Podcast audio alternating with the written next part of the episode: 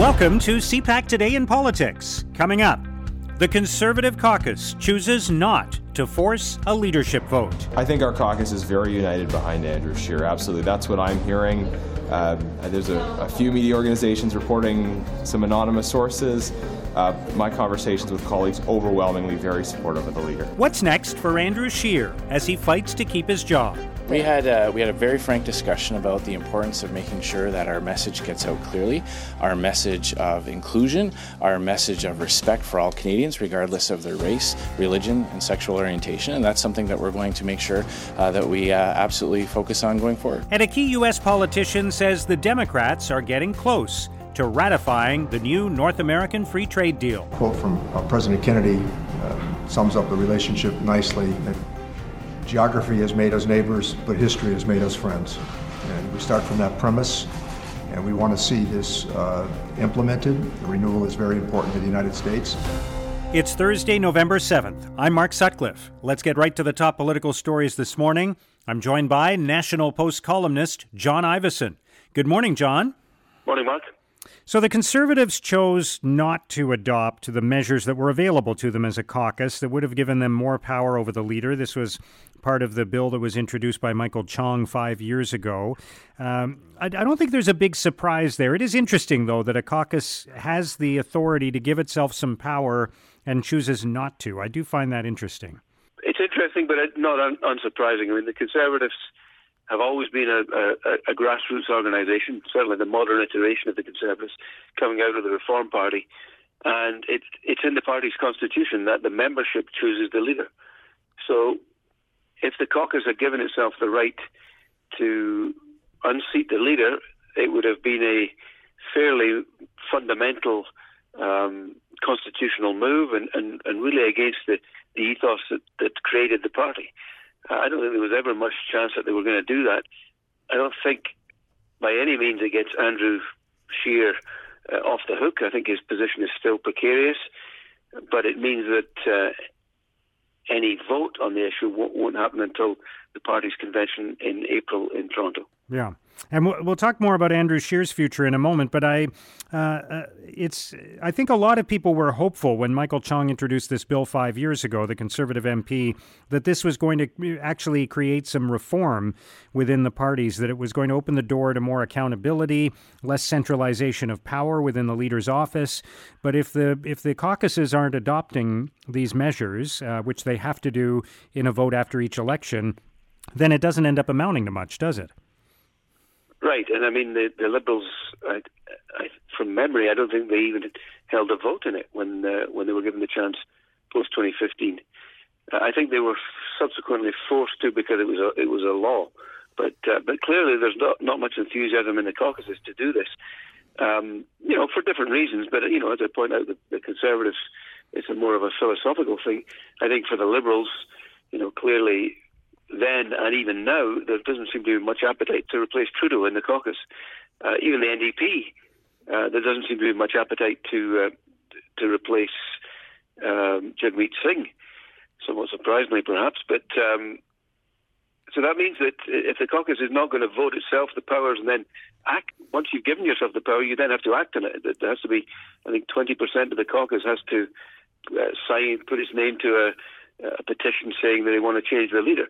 So there has to be some coordinated enthusiasm among uh, among MPs to do this, and we haven't really seen it yet. Uh, I mean, I think there there may be 20 MPs in the Conservative caucus who would have signed that thing, but uh, just philosophically, they they don't feel it's their place to do that at the moment. Yeah, and, you know, and I'll note that there was a, there was an opinion poll uh, yesterday from the Angus Reid Institute, which suggested that uh, you know, 85% of self-identifying liberals want to keep Trudeau. The sim- similar number for for uh, for Singh. The number for Scheer was 41% who want to keep him. 42% would like to see him replaced. I mean, if those numbers hold going into that leadership review in April, if he if he goes to the floor, he will be another Tom Mulcair. Mulcair, six months after the election, that it looked like he might win uh, was was turfed by his own party. Um, I think Scheer Scheer apparently is going on a listening tour of the country. He's going to ask for candid opinions, uh, after which he will make a, a decision uh, in the interest of himself, his family, and, and the party. My feeling right now, he, if that's what he's telling people, he doesn't intend to, to, to get to April if it's not clear that in that vote he would get somewhere a very clear majority uh, in favour of keeping him. And when I say clear majority, I mean you know three quarters of the of the members. Yeah, and that, it always comes up. What's the right number? Um, uh, what's the minimum number to have a mandate? Um, uh, but uh, I think that's an interesting development. If indeed Andrew Scheer decides he's going to make a decision one way or the other and kind of read the the membership uh, before the vote in April, I'm sure a lot of conservatives would be happy about that because it would decide it without it dragging on for six months, right? Right, and and the optics of a leader, you know, being in Toronto and being rejected by the membership, uh, it does not send out uh, a, a, cheery message of optimism and, and, unity, which is what all part, uh, parties want to to uh, to exude. But uh, you know, I think the fact that he's telling people he's going to make a decision means that um, that if it's not clear that he's going to get a hefty endorsement, then he's not going to go. Yeah. Uh, what do you think he needs to do to convince people that he should stay? Fundamental. I mean, I think that, that, that a lot of this was not about uh, policy per se, although I think that there was a lot wrong with the policies that they put forward. I personally think that they need to have a, a far more convincing climate change plan. Um, you know, not necessarily a carbon copy of what the uh, of what the Liberals have got, no pun intended, but something that's that's rooted in the in conservative values. That's something that allows the market to play a role, um, and and crucially, a, a, a, plan that would probably return a lot of any proceeds of of a tax or carbon pricing would return it to the to the people who paid it. So I think that they need to do something on policy. I think they need to be far more creative in their policies rather than small. Uh, you know, tax cuts and tax credits. I mean, it seemed to me that this was a, a rather regressive platform, and they need to have a more progressive platform um, if they're going to win in Ontario and Quebec. But despite all of that, it's much more fundamental than that. I think it has to be to do with him, and it has to to do with the message that he has to send to uh, to his members, but also to, to voters that um, that his beliefs. Uh, everybody has beliefs, but uh, he, that he's not going to act on them. And I know that he said that he's not going to enact legislation, but it was not a, a, a JFK moment. I've talked about this before. That John F. Kennedy and his Catholicism prior to the election in 1960, people were very suspicious of it. Yeah. And he managed to more or less get it off the table by addressing it head on and being frank about what he actually believed in and frank about what he would do when he, if he won the presidency. I don't think Andrew Scheer has really done that. I don't think he's fully explained what his beliefs are and what he's prepared to do to reassure people that he's not some crank who's going to try and enact legislation through the back door, that there is no hidden agenda here. I don't think he's sufficiently addressed that. He's always seemed evasive. And the problem in that election was the election was about authenticity. And, it, you know, in Scheer's mind, it was about Trudeau's authenticity, but it turned out, in the mind of the electorate, it turned out to be about Scheer authenticity. And people didn't find him authentic, and they found him too evasive. And I think he's got to lay his soul bare a little bit if he uh, if he wants to persuade people. I'm not sure it's possible to do that. Hmm.